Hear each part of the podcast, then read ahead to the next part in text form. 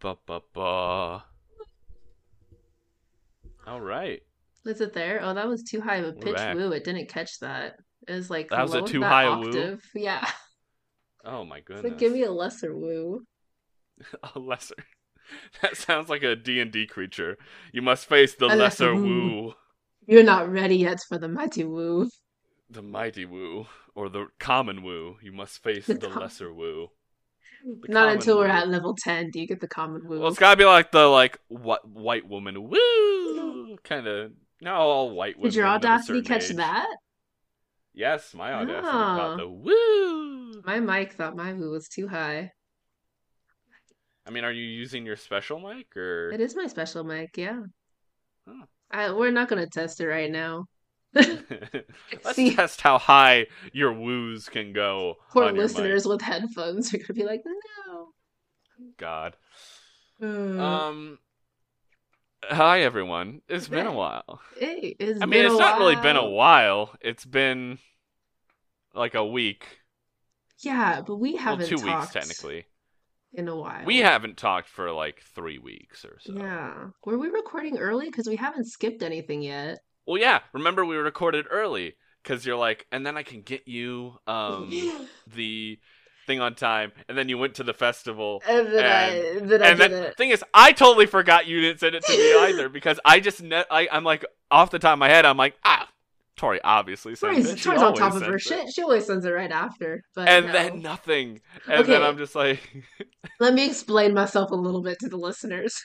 Well, I imagined you were very excited to where you were going because Well, like the pictures I got on Insta were very nice. When we recorded, I was jetting off to go see a screening of Nimona, which listeners I can't wait for y'all to watch it this summer. It is so freaking Created good. by friend of the podcast, Nate Stevenson. Well, Just to be like, hey Nate, hope you don't time." mind. Hope we hope you don't mind. We used you for marketing. We use his wife all the time. I mean, she likes it. she Uh, likes Lord Molly, we love you. Nate, we love you too. Nimona's fantastic. So I I lasted out after our recording on that and didn't send you the episode. But I would usually I usually it like downloads. That's usually yeah. I wait a few minutes you and then I immediately send send it it. to me. But in that Yeah. case, I was like, all right, while it downloads, I'm gonna hop over and I'll come Yeah, you back. had to get going. And then Tori's head was like, "Oh, I already sent it." And then Tori went to Stagecoach and was camping and didn't have any service. And then Paul was like, "Hey, episode." And You're like, ooh. and then the fact that they're like I have my laptop with me, and I'm like, That's because I was working on the way back. Like I didn't get the Monday Oh, off. yeah. So I was gonna go straight to like working and you got the remote. I mm, forgot. Yeah, Yeah. you got the remote got- job, except when it's not that work from remote home. and you're actually at a place. yeah.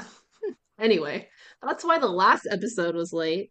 And Yeah, that's sorry why for the- Paul and I haven't talked in a while. We are gonna go into, however, Two fun things that have recently occurred. Not to me. I live in Illinois. Um, the fun thing that has occurred for me is I'm constantly on Zillow looking for a place to live in LA. But I I might have one. I might be coming to the West Coast, Best Coast. Good old what was it? Zito? Zeta? Zito?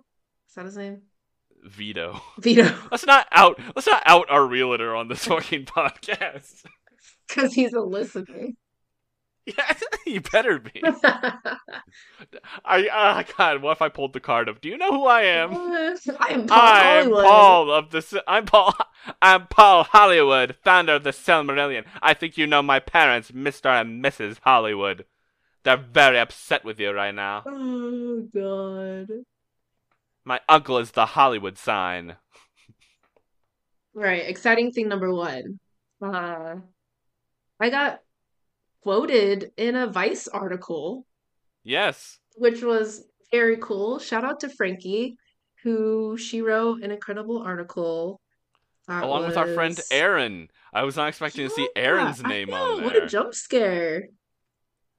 And how great to be in an article just what was it? Um, I'm trying to pull up what the article was called. So if people want to read it, it is called Lord of the Rings is still gayer than ever. a fantastic headline if ever Mhm. there was one. by Mary Frances Frankie Knapp.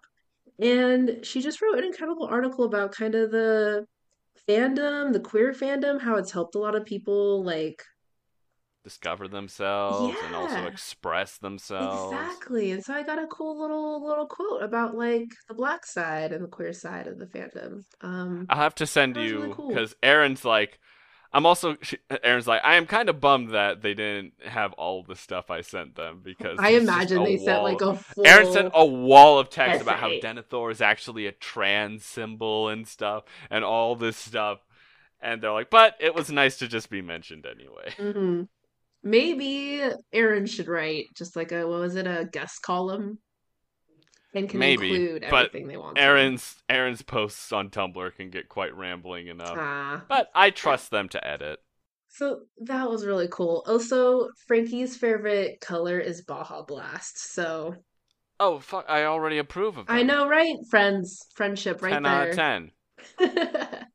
And now we now our podcast has officially been mentioned in In a a uh, Vice in article. an actual pub in a publication. Yeah. A proper publication. Hell yeah. We're making a way, Yes. Paul. We're making a way. Making away. uh, you also went to Ren Fair with your friends. Yeah, went to Ren Fair dressed as Beau, met a Yasha, met a, That Yasha's very nice. An incredible Molly cosplay too. The best Molly I've ever seen. I just posted it on Twitter. I don't know if you've seen it yet. Yeah, yeah, yeah. I also met Ches from Lord Yes, Rings I saw They flew down and came to Ren Fair with us. with a dapper pirate hat. Yes, yes, yes. Yeah, it was. I like how a solid weekend. Next year, when I go with you, it's gonna be all you and your attractive friends wearing like really. Oh, you cool are attractive. gear. How many times do I have to tell you this? No, because I'm gonna be a dirty. T- I'm gonna be a dirty turnip man. I'm gonna be in peasant garb and have a little bag of turnips that I hand out to folks. That's actually brilliant. So for it. I Do don't you know what the t- price of turnips of the LA I know, area where- is, but what I'm is saving the up for the stock turnip. market up to? You might I have think- to go to a cheaper. I think I tried googling how much turnips were worth, but I kept getting results for fucking For like, Animal Animal Crossing. Crossing. Yeah, and Yeah. I'm just like, no, real fucking turnips. You bastards! I never even played Animal Crossing. oh, I got a bunch. I love it when people pass out things at Ren Fair. I got a bunch of little trinkets that day. I got a a, po- a point of inspiration. It was like a little Ooh. D20 that says inspiration. Aw. I got a lot of flowers to give to my wife, um, being Beau and Hey. Yasha, liking Yeah. flowers. Uh, and then I got from a, a caduceus looking person a little flower in a little teacup. Oh, Yeah, it's very had a teacup. In in A a, teacup, teacup? yeah. It's somewhere over there. Oh. I would show you, but You have a bunch of knickknacks behind you. all of my Ren Fair goodies. That's the nerdy Oh, bookshelf. Um, And, oh, uh, and then that's a good also- transition. I posted my cosplay of Beau on Twitter, and freaking fucking Mercer followed me back. Mercer. Yeah, he followed you. Look at you, you know, shout out to Matt. If you listen to this podcast, great to have you here. Matt. Thing is, you should definitely retweet this episode when we post it on our Twitter, and we should see if he Yeah, you can see it. Matthew, if you're listening, hi. Love the hair. Uh, and the vest. always on point, truly. His hair and vest game. Whole outfit. 10 out of 10. Hard to beat. Um, yeah. No. See, this, see, see, Shane, we're not always talking about you. Sometimes we're talking directly to Matthew Mercer, who's probably not listening, Because we bring up Shane again.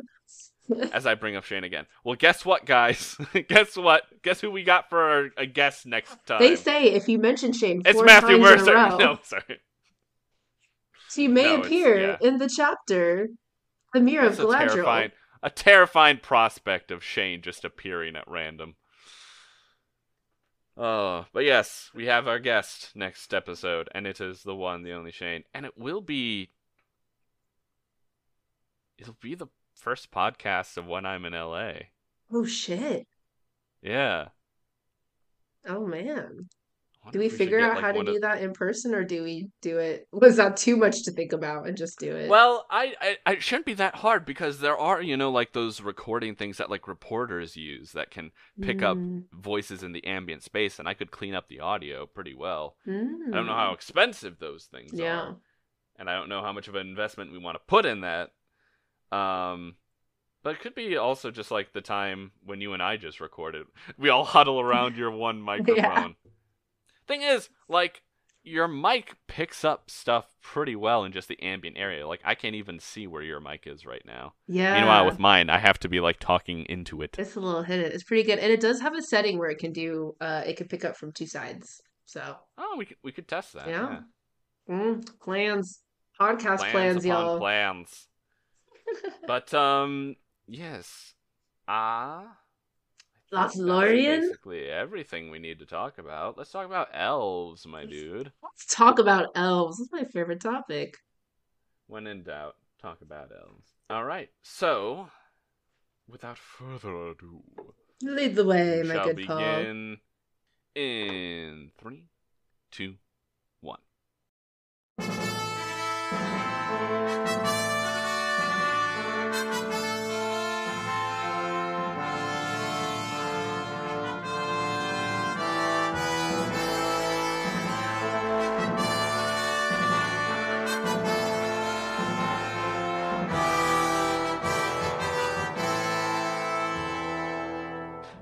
Hello, everyone, and welcome to this week's episode of The Silly Marillion. This week we are covering uh, Fellowship of the Ring, Book 2, Chapter 6, Lothlorien. And we're getting some good elves in there. Let me introduce myself. I'm Paul, at this rate.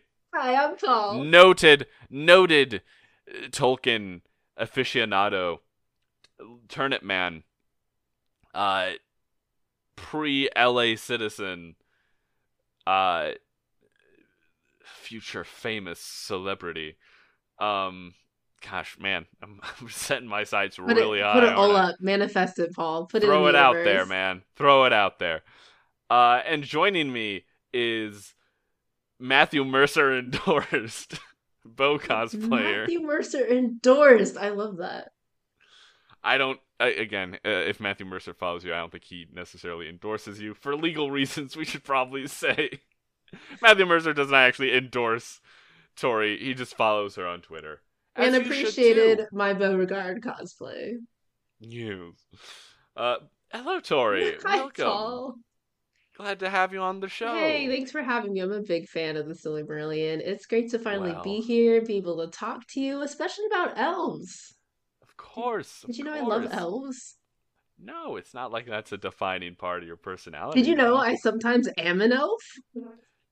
Paul, did you know that I enjoy country music and Line dancing and life being a song. We're gonna get to that quote. That was a beautiful quote. oh, life is if life were a song. What would your life song be? You assign a song to your life. I want My to assign one that I can listen to all the fucking go time. to Tori song, as in this was the song I put like on my Tinder bio. You know when you could I don't know what Tinder looks like now, but back in the day you could put one song in I never knew what Tinder looks like. Well, you could put one song to define you, and that's a lot writing on like a dating It's got like a it's got the MySpace vibe to Yeah, it. Putting yeah. A, a song, your favorite song on there. Anyway, that song was "Shut Up and Dance with Me" by Walk the Moon. Oh, classic. Very- that was that was on my iPod Touch, and that was my walking. That was my walking song in Mm. college when I'd get bored or uh, really depressed. I would go on just a long ass walk through uh, Oak Park of uh, yeah, the Oak Park suburb of Chicago.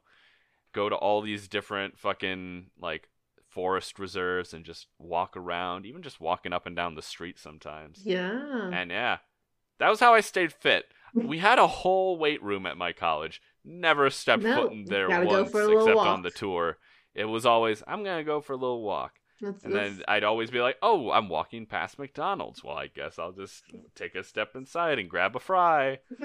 Uh, that's very but uh, yeah, shut up you. and dance with me. classic. Good song. Classic, Classic. Good song. I've also worked a show Um, with that band, Walk the Moon, and it is one of my coolest stories because between sound check and the show, it was at SeaWorld in Florida. They wanted to ride roller coasters. Oh, So I just went and took them on roller coasters and got paid to ride roller coasters with Walk the Moon.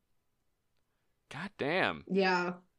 What fun experiences. You hit a curb with B- the B-52s in your car, and then you also ride a roller coaster with Day in the life of uh, Walk Tori. the Moon. The life of Tori. It's like uh you know those like um magic treehouse books where it's like a night with knights and stuff. Yeah. Tori hits a curb with the B52s and I should just make a coaster. headline of all these funny instances. Just to keep a little Yeah. diary of this crazy stuff that happens. Anyway, what is your what is your theme occurrences. song? Oh, so many. Let me actually check my uh, Spotify because it's probably gonna show up. Listeners, what is your theme song? Yeah, send us your favorite theme songs on our Twitters, I'm gonna put that in the description. on our tweeters. Tweet us your theme song. I'd have to say, don't Take on Me by Aha. By Aha? by Aha. Aha. I always say Aha because as a kid, I my my parents always listened to 80s music in the car. That or they might be giants, and my Mm. like I would always be like, oh, and then like I'd look look at the CD, uh, little car uh not carrier the cup whatever the CDs came in back in the day. What did you call it? CD them? case. CD case. There we go. For all you youngins kids out know there, what a CD case is? what a CD-ROM is. um and i would like look at the band names and i always pronounce it as aha uh instead of aha Aha. because it was it was if i recall it's a dash capital h a Hmm. so it's not aha because there's no h at the at I don't think I've ever actually defense. said it out loud or heard it out loud. aha You've never you've never been on a, a murder mystery and come across a clue and gone aha Aha. I try to in D and D every week, and sometimes it works, sometimes it doesn't. You know, when I'm in LA, we can we can go on mers- uh, mysteries together. We'll Mm. be like uh, Shaggy and Scooby Doo. Mm. Who's who? Um, Shaggy, obviously. Not to say you look like a dog, but Now I look more like- I look more like Shaggy. All right, maybe not Shaggy and Scooby Doo. We can find a more appropriate uh Detective Pikachu and Detective Pikachu and fucking uh Justice Smith. That's that's who it is. Justice Smith. who's that? The guy from Detective Pikachu, the kid. Isn't that Justice Smith? I don't know. It's been a while since I've It's seen gotta it. be. I swear to fucking God. Am I just racist and getting black people mixed up again? My God. I swear he was in Detective Pikachu. Yeah, he was in Detective Pikachu. Because he was also in the Dungeons and Dragons movie. Oh, He was the sorcerer. wait. What's his name? Justice Smith. Justice? Justice? Ah. What a cutie. Yes, yes, yes. Yes, yes, yes. I liked his role in the D&D movie. Also, he is queer. I didn't know that. Yes. Good for him. Another win for the gays. Another win for the gays. What was I talking about? Oh, yeah. Eventually, we were talking about our- Lothlorien. Our duo uh crime solving. Oh yes. Or even Sherlock and Watson. hmm, classic. And I'm good with being either of those. If I'm Sherlock, I get to be eccentric. If I'm Watson, I get to uh hang off someone else's success. Uh, All right. All right. What are we? We got to the chapter name, and then I don't know what happened. Mm-hmm. Uh. Alas, I fear we cannot stay here longer. Yes. Oh, that's right. Sorry, I Gandalf. just got thrown off. Gandalf I got thrown off looking at the Zillow. Sorry, the Zillow thing is open on the side. And I lost it when I realized one of the special features of the place we're applying to Oh is no. sewer. Sewer? sewer. All lowercase. it's not even capital S sewer. It's sewer. Sewer. All It's like. I yeah, I sure hope so. Yeah. Fuck. You're you're applying for a sewer. You're a Ninja Turtle. Yeah. Oh, which Ninja Turtle would you... No, sorry, we- we're not getting into that. We gotta, we got Raphael. business to. I already have an answer teed up. Raphael. Oh, well played. Yeah. Let's face it, I'm Michelangelo. Um, so Lothlorien. So Uh. after everyone has a big breakdown about their friend fucking dying, Their friend and fearless leader, their strength, their carrier. Aragorn t- takes a moment to basically say, "I told you so." I Uh, know. did I not say to you, if you pass the doors of Moria, beware? Alas, that I spoke true. God. Really to stick it in Gandalf's grave. Like the man just like fell slash died a few minutes is, ago and he's like, I I, told think- you so. I think Aragorn has a right to be pissed because he trusted Gandalf. And you know, this is probably a really tumultuous time for them emotionally. Yeah. In that, like, why'd you have to fucking die, you dungo? Why'd you have to go against a Goodness. Balrog? Yeah, why'd you have to go do that? So, yeah. But they're like, this line: "We "We, must- must do without hope. Yeah. At least we may yet be avenged." Man, they're becoming the Avengers already. Goodness. And I love how they kind of it kind of connects Gandalf to being their hope. Mhm. in that instance. And it's like, all right, we don't have hope, but we must still continue, which is and he he was kind of their um he was their solid point he was Mhm. he was their North Star. What they really all latched onto like Yeah. everyone except maybe Boromir who's just trying to get back to Minas Tirith Yeah. but like basically everyone else is latching on to him as like this respected figure like Mhm. Gimli and Legolas know him from when he helped in the Battle of Five Armies in The Hobbit. Uh, Yeah. Aragorn knows him like better than anyone. And then you have all the hobbits who look up to him as this mystical, magical man who takes, who like, when he's around, everything's all right. And so Mhm. they can just latch onto that. And now he's gone. now he's gone. And, how he's gone and they still of- have to continue with their mission. Yeah, they can't wait because by nightfall, these hills will be swarming with orcs. to quote the Mhm. movie. Um, and so they run away. Gimli blames Caradhras, the mountain that stopped them from going over, and he shakes his fist at it. And all I can picture is that Simpsons picture of like Grandpa Simpson shaking his hand at Cloud, and it just says "Old man shakes hand at Cloud" or something like that.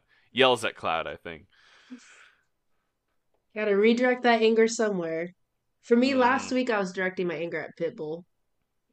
Ooh, Pitbull, Mr. it, Worldwide. Pitbull. Mr. Worldwide. Mm. Featuring Pitbull. For the longest time, I thought his first name was featuring That's hilarious. featuring Pitbull. it just shows up all the time. How does he keep getting in people's music? How does he don't keep know. just I love up? every song until he he shows up. Hey, man! he just shows up with that cue ball head of his. God. Uh, just want to smack the back of that ball head of his. Just to see what it feels like. Uh, anyway, enough ragging on Pitbull.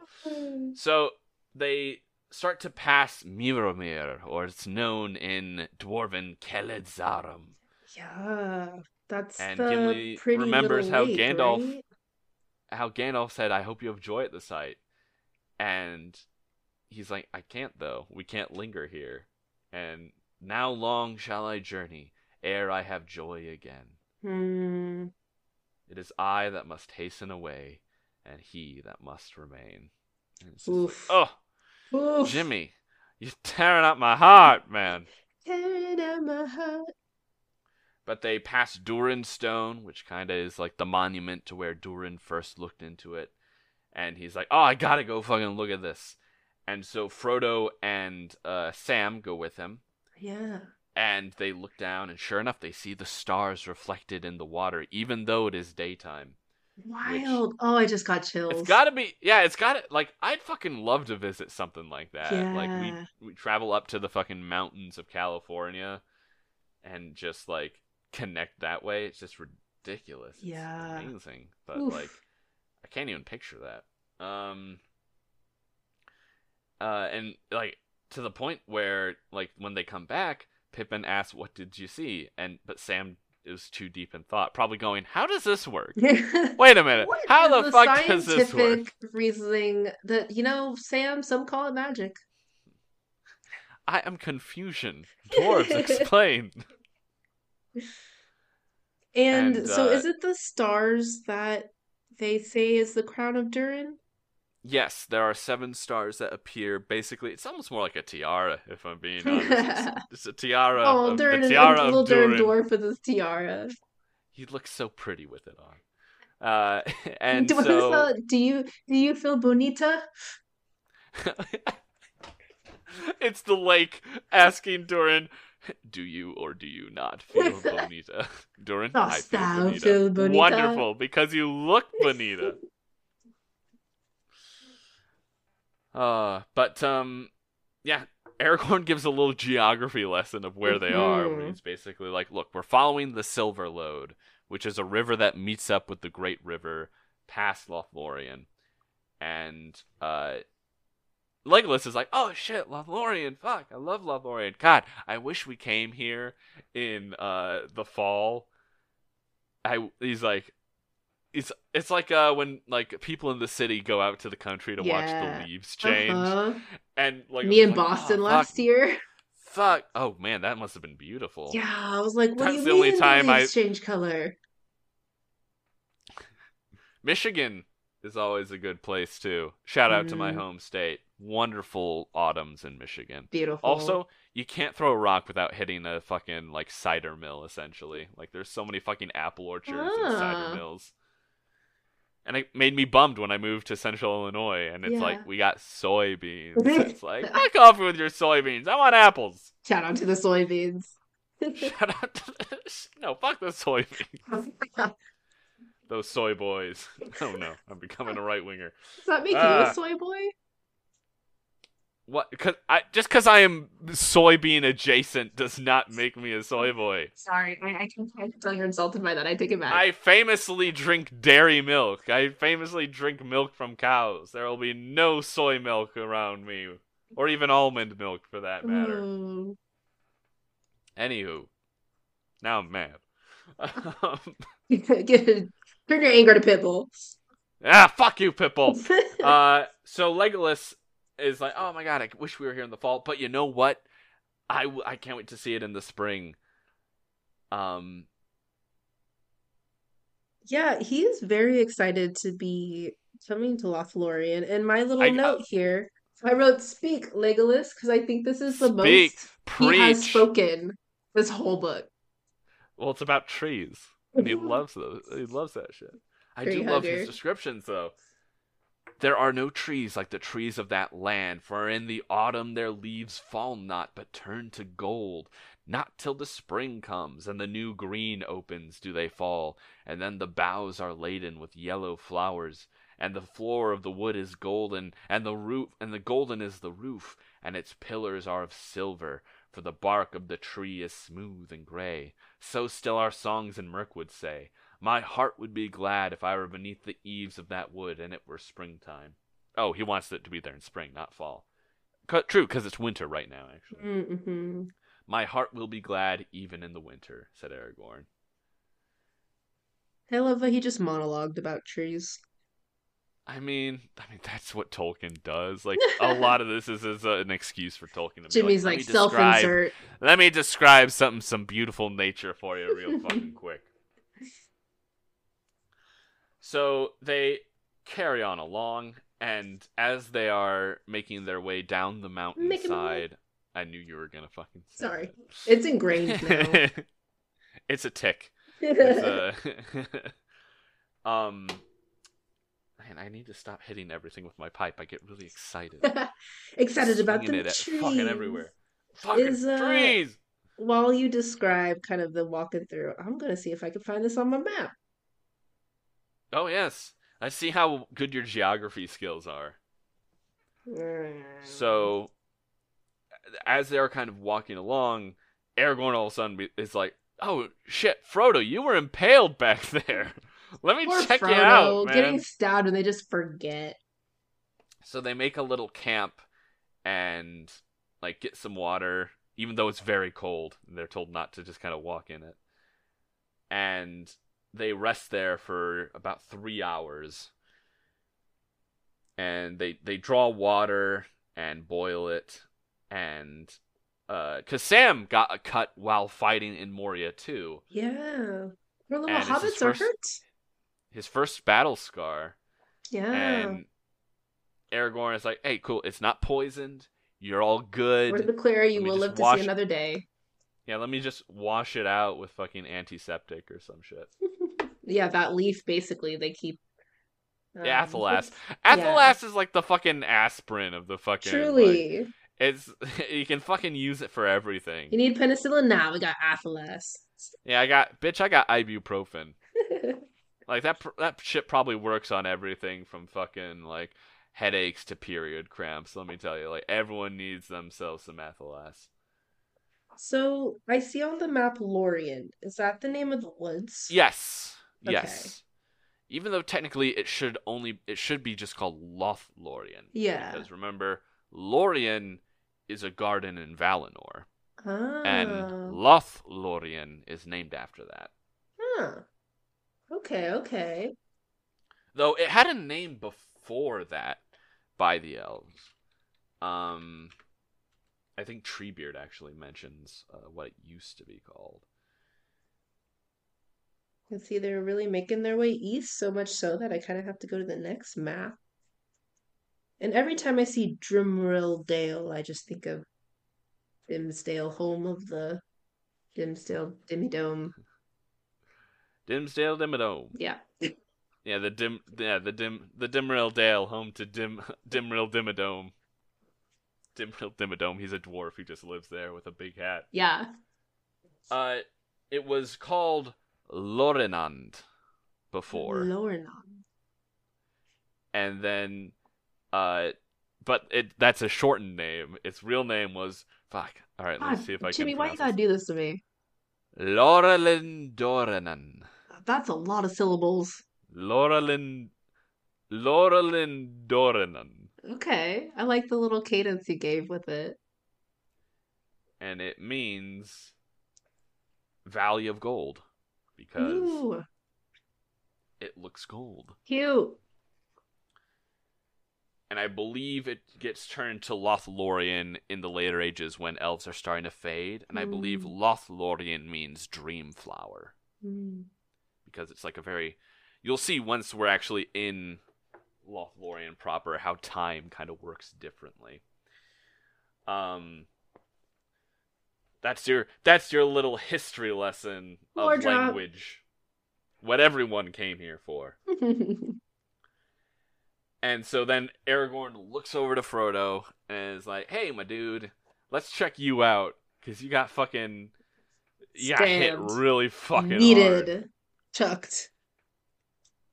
And then it's revealed that hey, he's got a mithril coat. Yeah.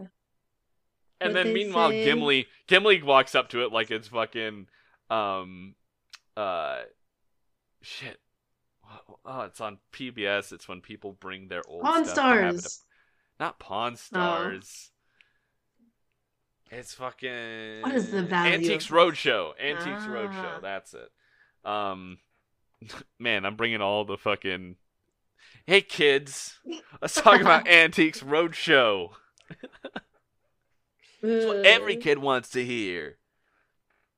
So, yeah, they immediately go up and like immediately Gimli like pulls out like a little like jewel glass. It's like, oh my god, this is what Gandalf was talking about. He undervalued it. yeah. Here's a Meanwhile, pretty hobbit I'd be kind of insulted. elven princeling in. I'd be insulted. Where you'd be like, bitch, are you saying it's more expensive, or are you saying that my hometown sucks and it can probably do that and more? Yo, if it's worth the Shire and everything in it, I cannot imagine. Has anyone tried to calculate? Have we talked about this already? Try to calculate what the mithril shirt is worth. Um. I wonder if anyone's done that math. Someone Prob- has got I know to. someone. I know someone calculated Smaug's hoard. Oh, that's really cool. I love nerds. How much is all all right? That's the first. uh How much is? Holy shit! Okay. Oh, oh. Let's hear it. okay. A lowball estimation of how much the mithril shirt is in current U.S. dollars is one hundred forty-five point three billion dollars. Holy. Okay, say it one more time. I'm gonna write it down. hundred and forty-five point three billion dollars. Holy shit. That's wow. And they've done that by basically taking the price of land in England where the Shire was based off of Mm-hmm. and then adding it all up into how big the Shire is. And yeah, Dang. That's a fancy shirt. It did save Frodo's life, so sucks though. Frodo's a billionaire now. watch out, he might try and buy Twitter.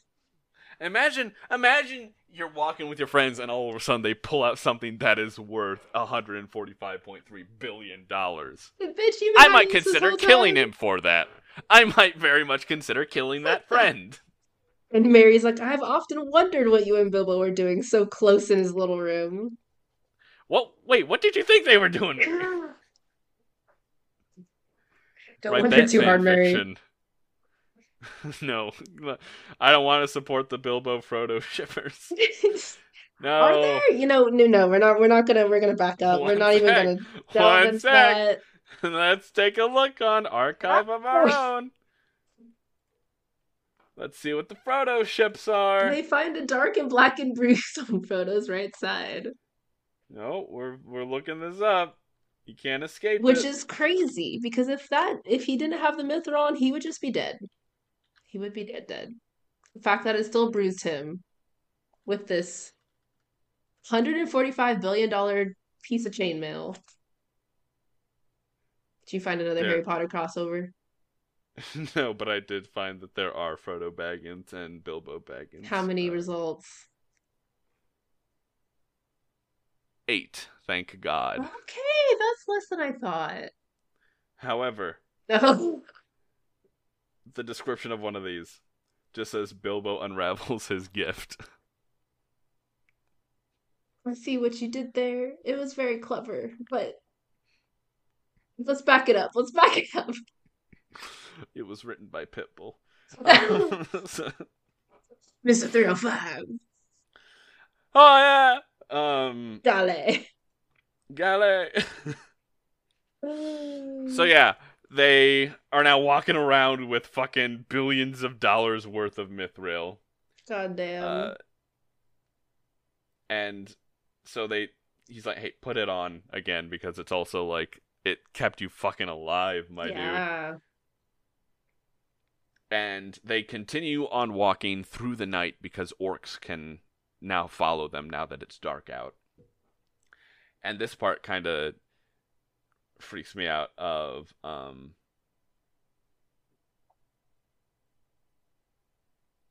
Yeah. Uh like Frodo and Gimli are walking towards the back. It's like pitch black out.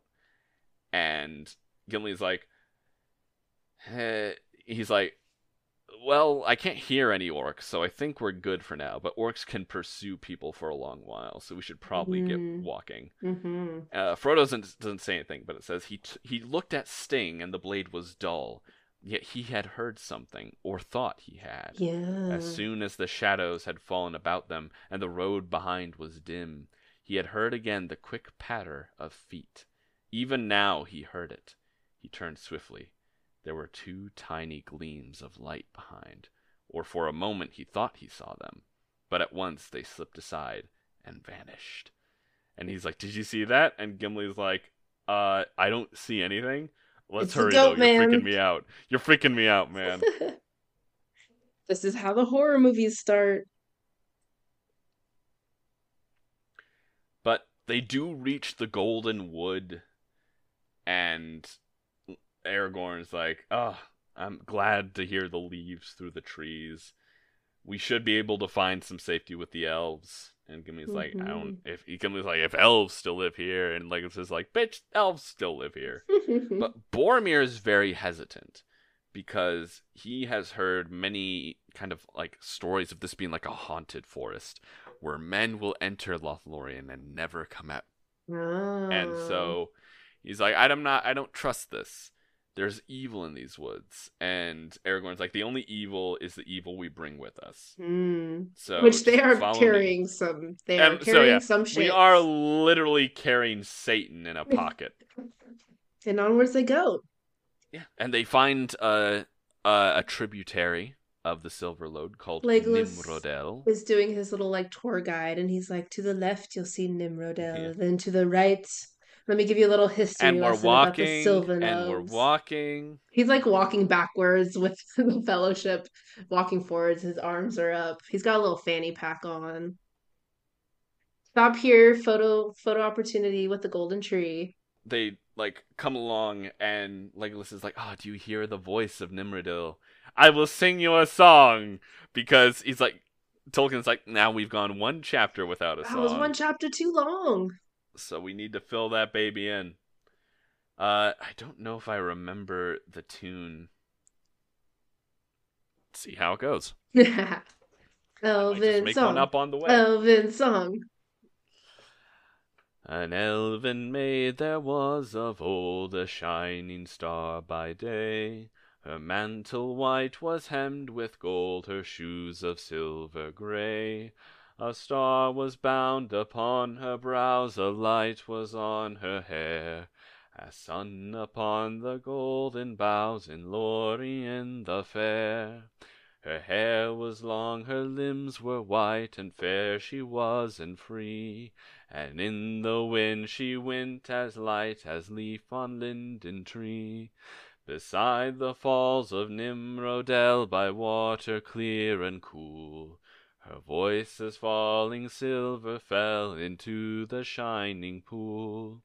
Where now she wanders none can tell, nor in sunlight or in shade. For lost of yore was Nimrodel, and in the mountains strayed. The elven ship in haven grey beneath the mountain lee, awaited for her many a day beside the roaring sea. A wind by night in northern lands arose and loud it cried, and drove the ship from elven strands across the streaming tide. When dawn came dim, the land was lost, the mountain sinking gray. Beyond the heaving waves that tossed their plumes of blinding spray. Am- oh my god. Uh, Amroth beheld the fading shore, now, now low beyond the swell, and curse the faithless ship that bore him far from Nimrodel. Of old he was an elven king, a lord of tree and glen, when golden were the boughs in spring in fair Lothlorien.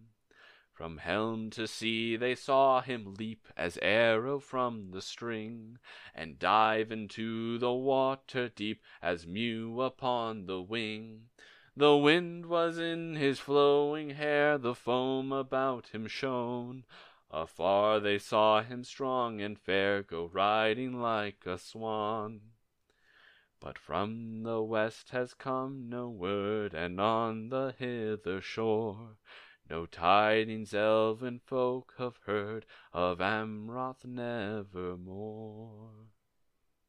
Ooh, that's a good song. That's a good little story right there.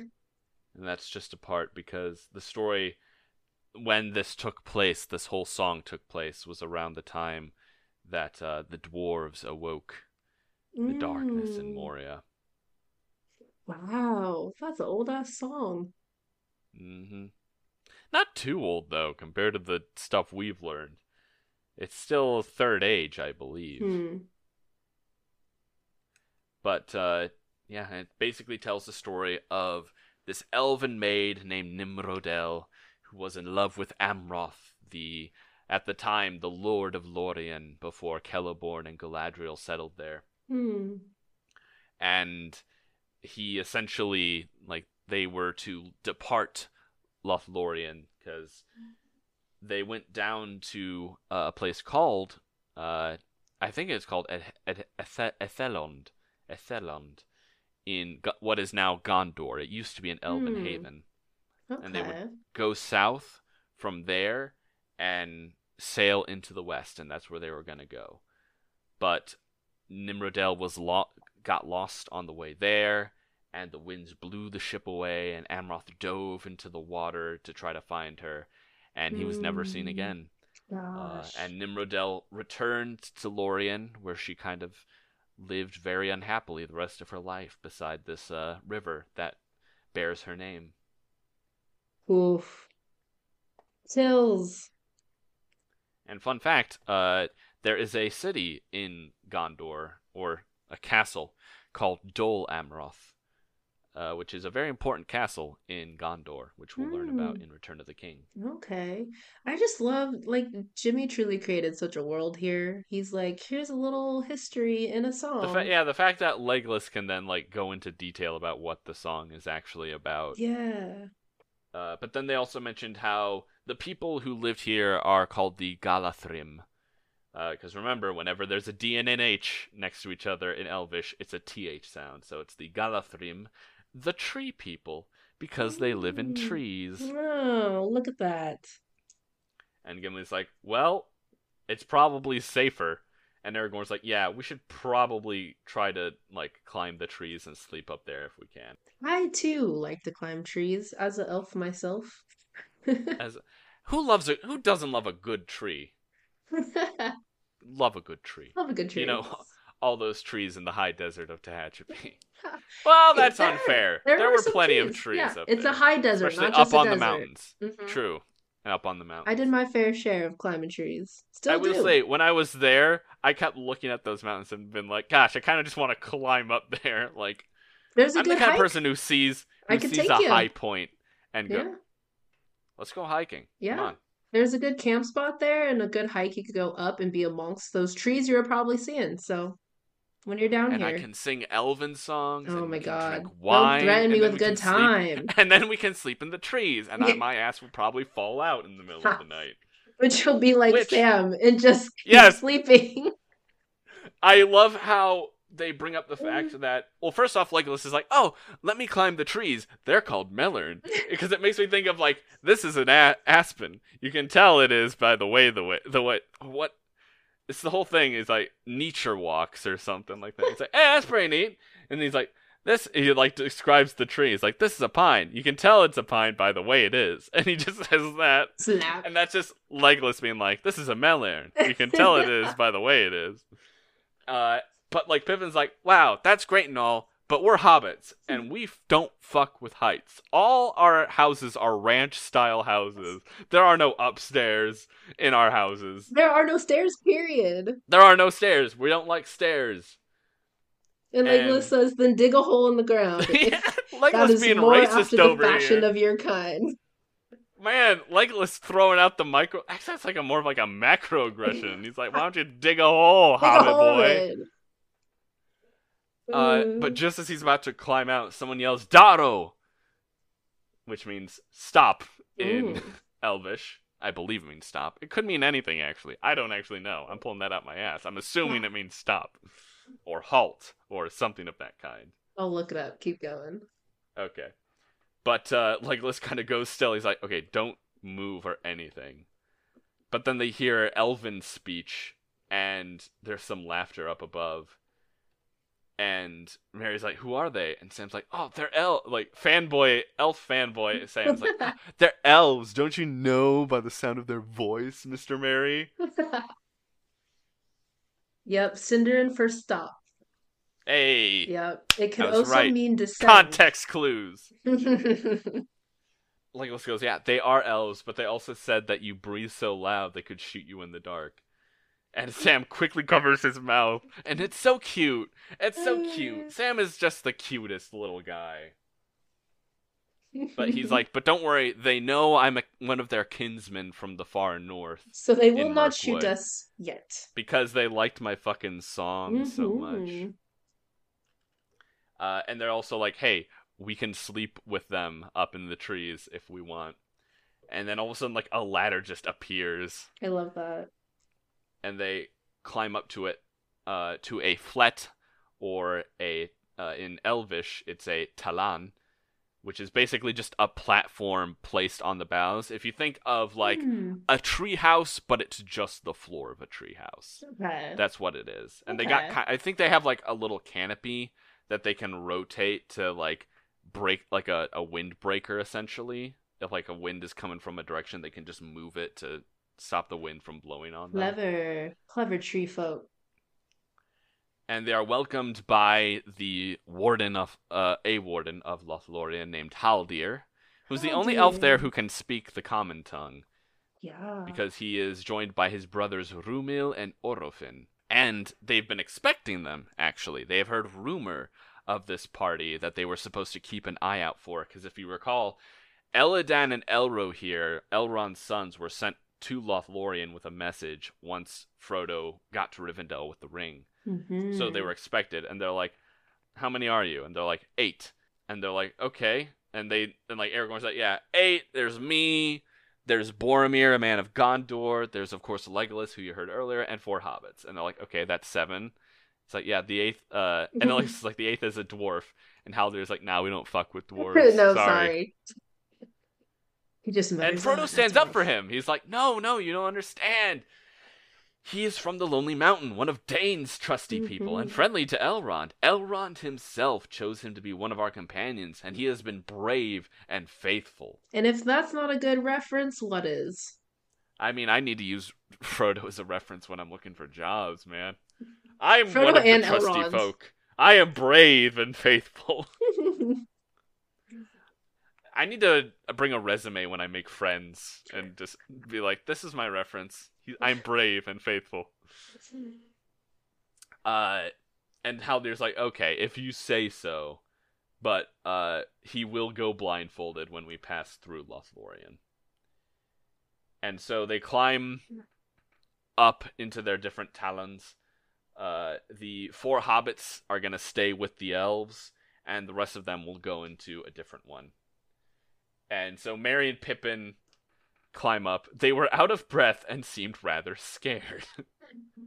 they don't fuck with heights. Heights is not a hobbit thing. Mm-hmm.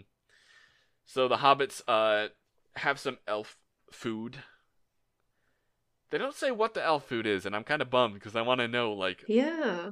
what's what elf is it like a charcuterie board up there? They just pull out like fucking Little meats and cheese, cheese little and veggies. little meats, some like that fancy honey that you can put on a cracker.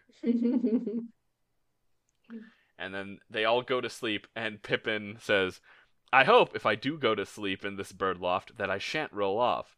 Once I do get to sleep, said Sam, I shall go on sleeping, whether I roll off or no. And the less said, the sooner I'll drop off, if you take my meaning. In other words, Sam said, shut up. exactly.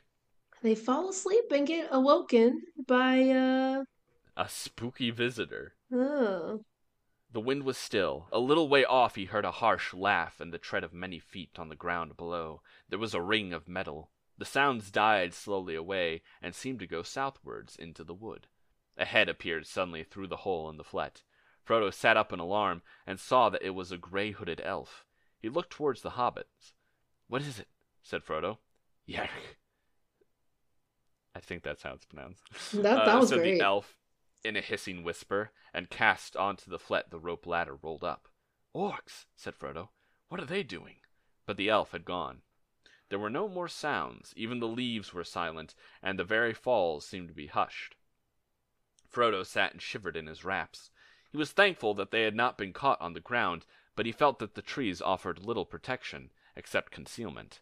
Orcs were as keen as hounds on a scent, it was said, and they could also climb. He drew out Sting. It flashed and glittered like a blue flame, and then slowly faded again and grew dull. In spite of the fading of his sword, the feeling of immediate danger did not leave Frodo. Rather, it grew stronger. He got up and crawled to the opening and peered down. He was almost certain that he could hear stealthy movements at the tree's foot far below. Not elves, for the woodland folk were altogether noiseless in their movements. Then he heard faintly a sound like sniffing, and something seemed to be scrabbling on the bark of the tree trunk. He stared down into the dark, holding his breath. Something was now climbing slowly, and its breath came like a soft hissing through closed teeth. Yeah. Then, coming up close to the stem, Frodo saw two pale eyes. They stopped and gazed upward, unwinking. Suddenly they turned away, and a shadowy figure slipped around the trunk of the tree and vanished. Tolkien's so good at writing spookiness. Like, Mhm. I think he really missed out on not writing like a Stephen King kind of horror. Because not only could he like use his descriptions of fucking uh, nature and stuff to make things more ominous, but also just like he, there's this tension when you can only see eyes reflected looking back at you, and like for those of you who've been in the woods at night, like it can be freaky because mm-hmm. everything out there at night has fucking reflective eyes. Owls, raccoons, fucking marmots, or fucking whatever. Like, Yeah, he has such a good way of just this very creepy descriptions, and you can like feel the tension and the fear in the area without it ever being like a jump scare. It's always just like uncanny and uncomfortable. Even down to Mhm. his description originally of the Nazgul and and yeah, the sniffing. yeah, and you hear sniffing, so you're Yeah. like, shit, is this a Nazgul? Yeah. Without its hood on, and it's it's kind of creepy because as soon as you think of sniffing, at this point in the book, you've been conditioned to think of the Nazgul. So Mm-hmm. that's kind of eerie. And the fact that it's even creepier when Haldir shows up immediately afterward and he goes, There was something in this tree that I have never seen before.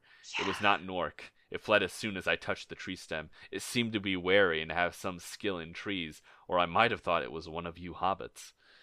And it's like it's like Haldir. it's like this chapter could also be called Haldir encounters a cryptid, where Haldir's like, "Oh, what the fuck is that?" My hunch is that it's Gollum. Oh, oh, is it? Is that what Just- your guess is? Just a little guess. A little creature, if you will. A dubious little creature Still to be up confirmed to or no denied. good. But uh, yeah, and then Haldir's like, "Oh, but what you heard earlier were orcs. Uh, they're pursuing you, but you know they're fucking dead at this point. They've gone Mm. too far into the wood. We're gonna pick them off. We're gonna fucking Viet Cong these motherfuckers. The orcs are gonna just be like, they're in the goddamn trees, man. They're in the goddamn trees." So they eventually reach a uh, a river called the Celebrant, and they cross essentially by throwing three ropes over, two at like arm height, and then one right below. And basically, you walk across the rope with. That's insane. It's like a summer camp thing, kind of. yeah. Did you never With no like, harness. use one of those? No, Okay, I've but- never done one, but I would. I would do one today. Okay, but it's not even that high up though. Like it's Oh, across a river, but like it's like Okay. right across a river. If it's like it's not like right across a river, but it's like right across a river. And didn't freaking um, what's his Haldir or Legolas just Also, yeah, walk across Haldir- without yeah, they they're like, uh, usually we just use one rope because that's all we need. because we're like But for folk. you poor unbalanced people, we'll give you With your big ropes. Feet. like, yeah. Meanwhile, like Sam is very proud of himself when he crosses over, saying, Proud of you too, learn, Sam. as my gaffer used to say, though he was thinking of gardening, not roosting like a bird, nor trying to walk like a spider. Not even my Uncle Andy ever did a trick like that. And now I want to know what tricks did Uncle Andy get up to? Because a guy named Uncle Andy sounds like Mm. he is the one who gets drunk at family gatherings and starts telling the most wild ass stories. Oh, Uncle Andy. Everyone needs Uncle one. Andy. Everyone needs one. What a what a dingo. Love him. So Haldir's like, "Hey, welcome everyone to Lothlorien. This is the beautiful place where we live. Blindfold that dwarf." and Gimli's like, "Whoa, whoa, whoa, whoa, whoa, whoa, whoa, whoa!" And Gimli's like, "I did not agree to this." yeah, they all agreed for him. It's like I kind of get them not trusting, especially when there's a lot of stuff going on. Yeah, but they're border control at this point. But yeah, it's if you're gonna do it to like one, which They're they get to, it's like him. do it to this everyone. is literally racial Yeah. profiling. yeah. And they're like, I and he's like, I'm no more likely to turn on you than Legolas will. And Mhm. Haldir's like, I'm sorry, I don't doubt you, but this is our law. I'm just Mhm. following orders. Uh, and Gimli's like, I will either go forward free, or I will just go back and go around. Good for and him. Like, no, you've already entered into Lothlorien. You need to speak to the Lord and Lady before you can depart it. And Gimli immediately draws his axe and he's like, bet? And Legolas, it says, a plague on dwarves and their stiff necks. And Aragorn is meanwhile like, Come, said Aragorn, if I'm to lead this company, you must do as I bid. It is hard upon the dwarf to be thus singled out. We will all be blindfolded, even Legolas. That will be best, though it will make the journey slow and dull. Gimli Mhm. laughed suddenly. A merry troop of fools we shall look. Will Haldir lead us all on a string like many blind beggars with one dog? But I will be content if only Legolas here shares my blindness. He's like, we don't all need to be blind. Just Legolas, Legolas. needs to. and Legolas goes, I am an elf and a kinsman here. And he gets angry. And, and Aragorn goes, Now let us cry a plague on the stiff necks of elves. But the company shall all fare alike. Come, bind our eyes, Haldir. And I love that moment where it's just, it's solidarity, you know? Truly, like that was the way to go about it. Union strong, guys. That's a fellowship right there. If we're doing a writer's strike, we do it together. Shout out to the writer strike, by the way. Doing the good work. writers. Fuck scabs. Gross, actually. Don't. Yeah. Well. Ew. I got weird images. Quick, think of Bilbo and Frodo. Think of Bilbo and Frodo. Uh, just describing all this gross stuff to you. I'm sure that's why you came on this podcast. yes, thanks for having me, Paul Hollywood. I I knew you'd appreciate it. um, and so, yeah, they're all led on these streams, and Haldir does lament, like, "Uh, it is in distrust of our allies that is the worst weapon of the enemy that he can use against us." And he's like, "We are living in a hemmed-in land. We can ne- we cannot find a truly safe place anymore." And he then mentions how, um, like there are havens out to the west, they say, where elves can depart this land. And Merry's like, "Oh yeah, no, we know about the elf havens. They're west of the Shire." And uh, I love this phrase: "Happy folk are hobbits to dwell near the shores of the sea." And Merry's like, "Oh no, no, no, no, no, no. We don't like the sea. We can't swim. We can't swim." um, Merry's the one who's afraid of water, right? Or was it Pippin? He is okay. He's not afraid of water. He's the, of all of them. He's probably well. Him and Frodo can probably probably know how to swim Yeah. because they both grew up in Buckland, where hobbits know how to swim. But it is, Mm. I, I I've been mulling over this in my head for so long about why is it that so many drowning illusions are given to Merry Yeah. Brandybuck. Yeah. It's weird. It's interesting. And then Frodo's parents died by drowning. Yeah, and Frodo's parents died by. So there is there's a weird there's some drowning imagery here happening. Yeah. And so but then you are kind of in, introduced to the sorrow of the elves. Some there are among us who sing that the shadow will draw back and peace shall come again. Yet I do not believe that the world about us will ever be again as it was of old, or the light of the sun as it was aforetime. For the elves, I fear, it will prove at best a truce in which they may pass to the sea unhindered and leave Middle Earth forever. Alas for Lothlorien that I love! It would be a poor life in a land where no mallorn grew. But if there are mallorn trees beyond the great sea, none have reported it. And I do love this running theme in Lord of the Rings of almost like nostalgia for what used to be.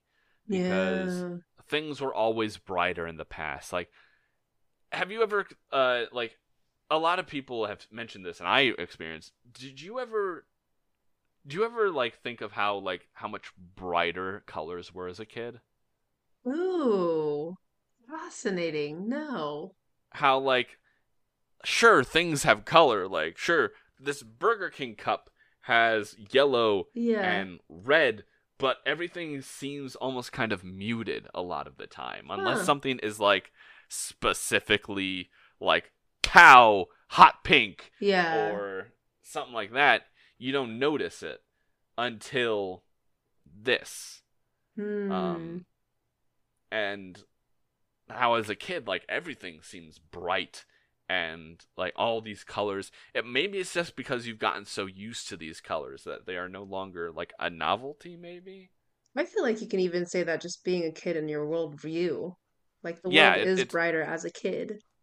Like you got no problems as a kid. Yeah, no a lot of a lot of your um enjoyment of life is in the sun because when it's nighttime you go to bed as a kid yeah. like as an adult like we're all about that nightlife and we're all about like going out on the town and stuff like that and staying up late but um as a kid no it's like you you wake up bright and early in the morning you wake up your parents and like you enjoy the sunshine and then when the sun sets you go to bed so Hmm. something to think I'm about uh, yeah, I'm gonna be thinking about that.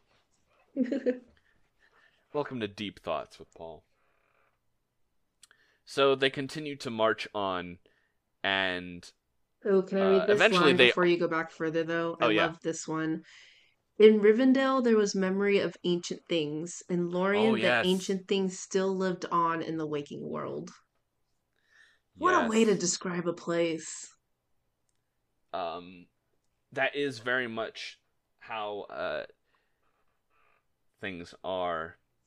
It feels like other cities have moved on, but they're still kind of like not stuck in old ways, but just like living in old timelines.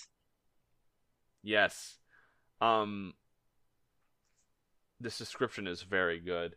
They uh, they of course are at some point um allowed to take off their blindfolds because they get a message from the lord and lady of the Galadhrim that Gimli the dwarf can walk without a blindfold. Mhm. And so they all take it off and they all look at these and they are they are at this place called Cairn Amroth where it used to be the heart of Lothlorien when Amroth was there and that's where he built his house up in this large tree on a hill.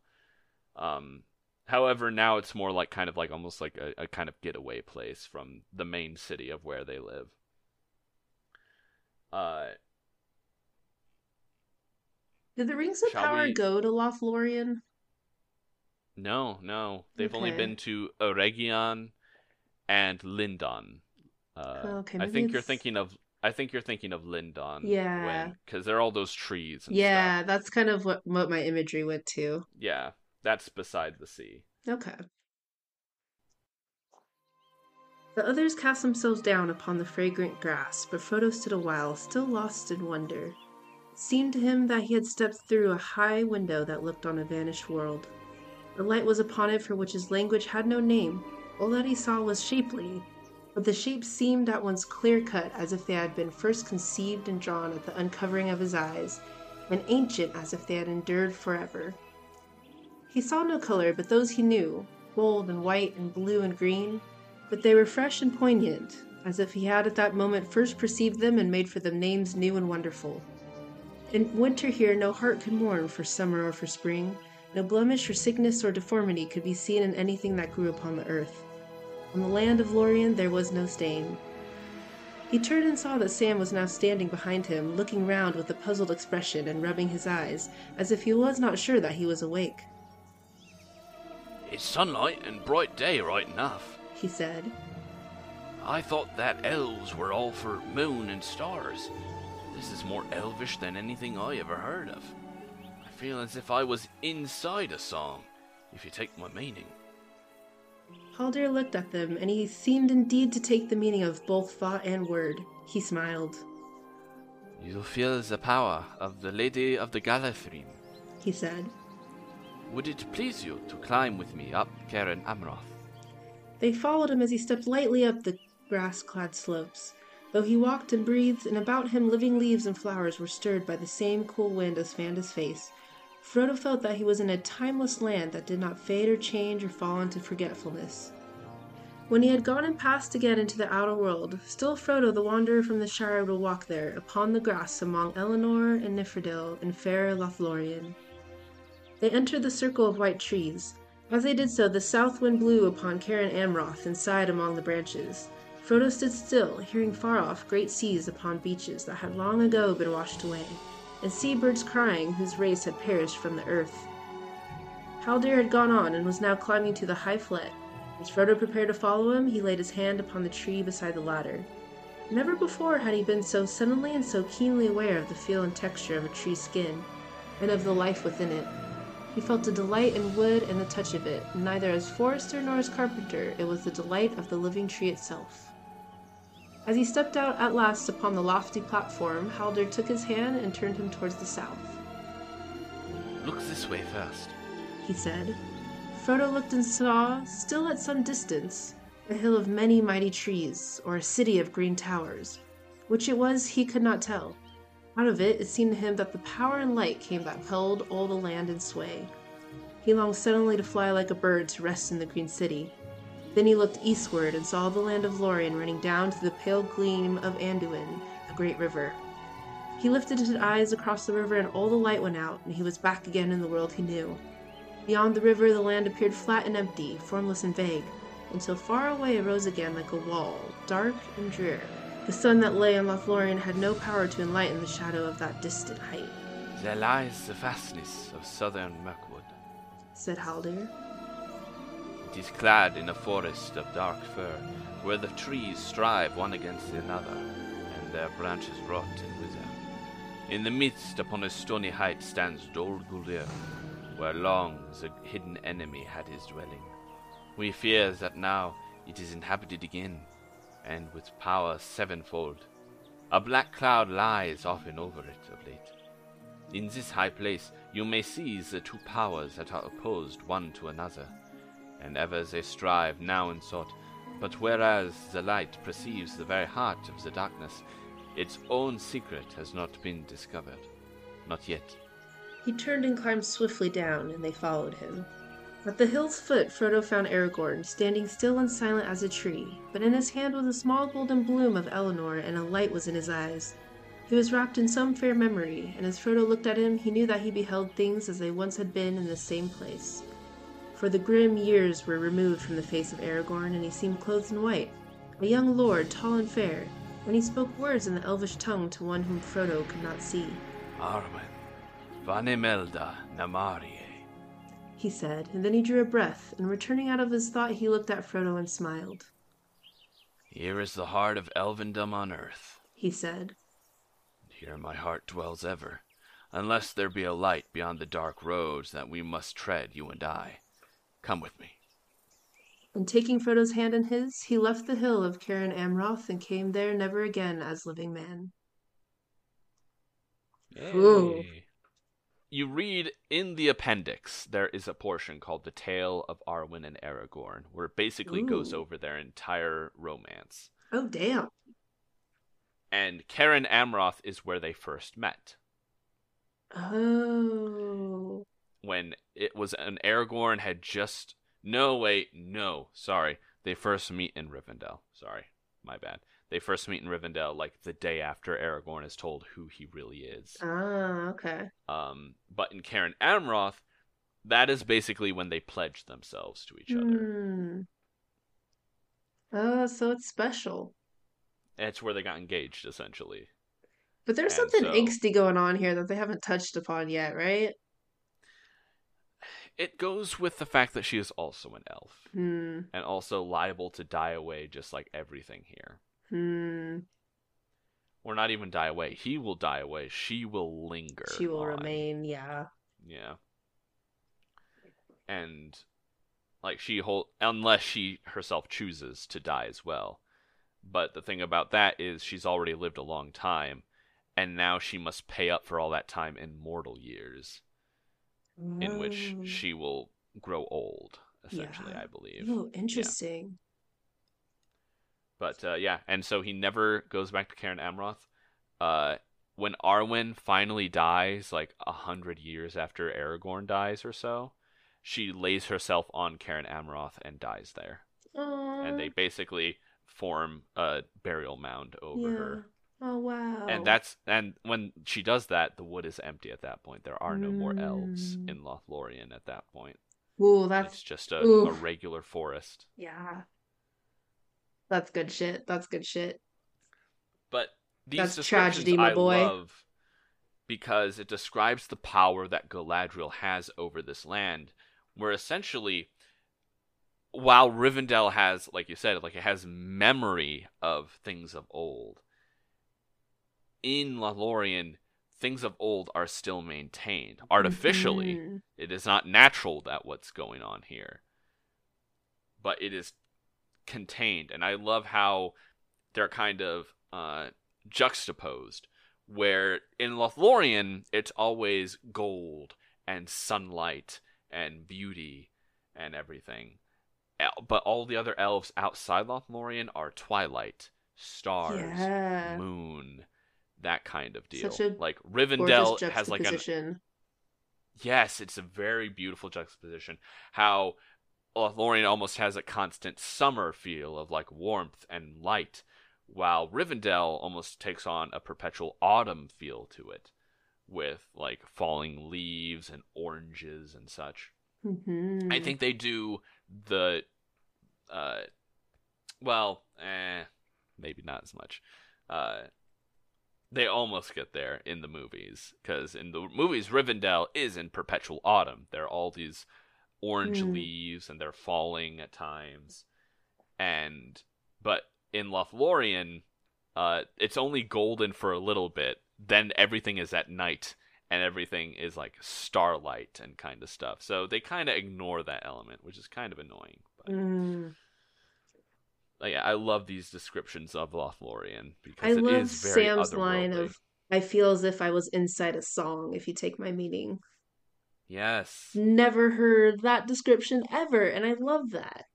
And with songs being like timeless as well hmm throughout the years, I feel like it just adds to that that ancientness.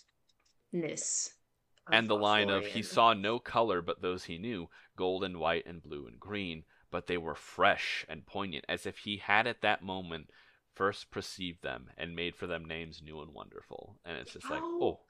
Jimmy, your brain. Tolkien, Tolkien, you kiss your wife with that mouth? Like, goodness gracious, man. He's got a way with words. What can I say? Truly, when he's describing scenery. When he's describing scenery, yeah. When it when it, when you ask him to describe a person, he's like, "Uh, they were tall." And it's like, "Okay, how tall, Jimmy?" They had dark hair. Okay, like dark brown hair or like Yeah. black hair. Like Dark blonde hair? What are we talking about here? This like, is just I'm a- not even. Yeah, Romance to nature. it really is his love letter to nature, Yeah. To, to nature and his wife. to nature and his wife. My wife. Uh, Yeah, so I think that's basically it for this chapter. We end at Cairn Amroth. yeah. And I'm always thrown that we don't immediately get to meet Galadriel in this chapter, but Yeah. it's a build up. Yeah. I was expecting to meet her much sooner. Like, I can't believe we have not yet. No, Yeah. he's just been mentioned, haven't. right? She's I don't think she's even been mentioned. Was she not I think- mentioned in Rivendell? Well, in this chapter, in this chapter, she's mentioned. She's not mentioned in Rivendell, I don't believe, Ah, because Lothlorien is meant to be kind of the secret stronghold of the elves that they don't really mention. All we know is that Elladan and Elrohir went to Lothlorien, and they don't even call it Lothlorien. They just said the forest down the Silverlode. ah, So you have this kind of build up of mystery around Lothlorien. Sneaking. sneaking. So yeah, that was this chapter. Uh, actually, a really fun chapter. I do love Yeah. it when he starts to wax poetic, and you and I can just sit back and be like, "Ah, isn't this nice? Wonderful." There's not action going on. Yeah, there was enough action in the last chapter. We deserve a little break. Our friend is literally dead. Uh, yeah, I prefer this. here's a nice little Elvish song. Flatori. Yeah. Have a little song about uh, two lovers torn apart uh, Yeah. by the ocean. Uh, And with that, And with that, I believe that is uh everything really yeah. that we want to say about this chapter. Um do you have any final thoughts on these elves? I love them. I love I love these little tree elves. It's just hanging in the trees. Hanging in the tree. And yeah, it just all sounds so beautiful. Ancient and beautiful.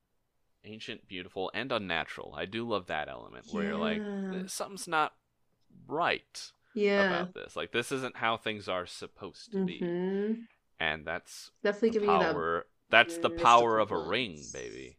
Mm. That's Oh, the ri- that's the- oh, oh. Okay, okay. and we'll get more into that in the next chapter. Oh, I gotta wait there's- for the next chapter. They're gonna leave me with that cliffhanger. Thing is, you you get to wait to talk about it with Shane. Is what you get to wait Okay. for. Mm. Um, yeah, and so I hope you all enjoyed it. Uh, it only feels like it's been a long time. It's only it's actually been a shorter amount Yeah. since the last podcast came out, technically. But thank you all for joining us. Special thanks, as always, to our patrons over on Patreon. I know we're taking a break for May, but still, your presence there is very encouraging to us. Mhm. those of you in the discord reaching out to us asking us fun questions like what's your favorite dragon in all of media? And me having to say well Smaug obviously. And i will fight anyone who says otherwise. Um special thanks to jack hook Yay, for Jack. composing the music for this podcast and special thanks to evelyn Yay, Evelyn. so yeah, special thanks to them, and special thanks to all of you for listening in on this. Uh, we hope to see you next time, and uh, for now, have a good little vacation, guys. Yeah, vacation happy summer. from us, from us. You don't have to hear us anymore. We'll like, see you at Pride. Month, baby. And on Twitter. Oh, oh my God! Yeah, it is gonna be Pride Month. Hell yeah. Oh, we already gotta have some ideas for the Patreon. Oh, yeah. celebrate. They're brewing. They're brewing. Yeah, ruined. Bye. Da-da-da.